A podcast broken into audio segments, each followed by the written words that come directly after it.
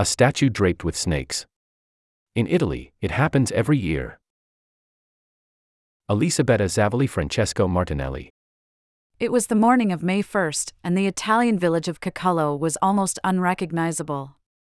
The typical placidity of its quiet alleys and muted central square had given way to several thousand people religious travelers, musicians, young women in ornate costumes, tourists from the far corners of the country and beyond. A group of pilgrims from Mattina, a town some 30 miles south, walked slowly toward the church of Santa Maria, singing ancient religious songs and carrying a centuries old cross. They were accompanied by bagpipe players and the town band. It wasn't the crowds, though, that made this gathering special. It was the snakes. At every corner, someone was handling one of the animals, which slithered across their hands and arms. The boys and girls of the village took turns showcasing the creatures to small groups of people who crowded around to take pictures and ask questions. At noon, silence fell over the scene, and a large figure, carved from wood, emerged the statue of San Domenico. In front of the church, people began draping the figure with snakes. At last we reached the moment that had drawn me here. The statue, wrapped in serpents, was lifted into the air above the captivated crowd, and the centuries old ritual was underway. I had arrived in Cocullo, a medieval village in the Abruzzo region, four days earlier with the photographer Elisabetta Zavoli to document the Rito dei Serpari, or the rite of the snake charmers. The Catholic celebration, which takes place each year on May 1st, is held in honor of San Domenico, who is credited with removing snakes from local farmers' fields.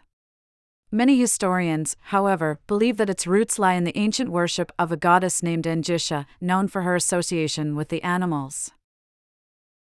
Despite the obscurity of its origins, the Cocullo festival is plainly a holdover from snake based mystical practices that, thousands of years ago, were widespread in central and southern Italy. And since the beginning of the 20th century, the ritual has become a tourist attraction, drawing visitors who are interested in its folklore as much as its religion ties. In the days leading up to the festival, Elisabetta and I joined a handful of local serpari, the term used to describe the local snake catchers and charmers, on their hunts to catch the animals used in the procession. Marco Ognibene Mascioli, a 38 year old soldier stationed in Bologna, was one of them. On his annual trip to Cocullo to fulfill his duties as a serparo, Mr. Mascioli led us to his favorite place in the surrounding mountains, the limestone cliffs where he often finds four-lined snakes, a Elaphe quadrilineata, a non-venomous species that can grow to more than six feet long. The search was slow and deliberate, we remained as quiet as possible while overturning rocks and peering into thick brush. In the end, Mr. Mascioli found only one snake, though it was large enough to be a candidate for the few that would be placed on the statue of San Domenico. Children also take on the duties of the serpari. With Francesco Zinatelli and Valeria del Rosso, two young friends, we went to look for snakes at an abandoned shed on the outskirts of the village. In the stone basement, they searched overhead and used sticks to coax a snake out from among the wooden floorboards. The pair later headed home with three green whip snakes, Hierophis viridiflavus. One evening, Elisabetta and I dined at the home of Antonetta d'Orazio, who, along with Clelia and Iosella, her sisters, was encouraged to become a serparo by their mother, Maria, who introduced them to the charms of snakes as children.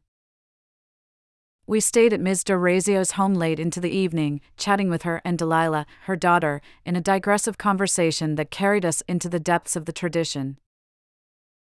Her father, Ms. d'Orazio said, disliked snakes and conducted periodic searches of the house to be sure his daughters weren't harboring the animals. To conceal their obsessions, the sisters began to hide the snakes in their beds, sheltering them there for weeks on end. Some 15 years ago, two researchers, Gianpaolo Montanaro and Ernesto Filippi, realized the scientific potential of Cocullo's passion for snakes, beginning a study to monitor the animals' populations. In the days preceding the festival, we watched as the Serpari brought their snakes to a research space that was set up in a local building. There, herpetologists took body measurements and swabbed the animals to check for infections. In some cases, they inserted subcutaneous microchips. Over the years, data collected from hundreds of specimens has contributed to several published studies on the distribution and conservation strategies of local species, four lined snakes in particular. This citizen science project has raised awareness of the often demonized and widely feared animals. And so, what was once a strictly religious rite has now become so much more a community event, a tourist draw, an open air laboratory. For Ms. D'Orazio, the festival offers something else, too a chance for people to confront their phobias. Knowledge is an ally, she told me, many people here have overcome their fears and though she no longer hunts for the snakes herself, she takes pride as another generation embraces the festival. We leave it to the children now, she said with a smile, her daughter seated beside her in the dim light of her kitchen. Francesco Martinelli is a science writer from a village in the Marche region of Italy. You can follow his work on Instagram, https www.instagram.com slash afromartino. you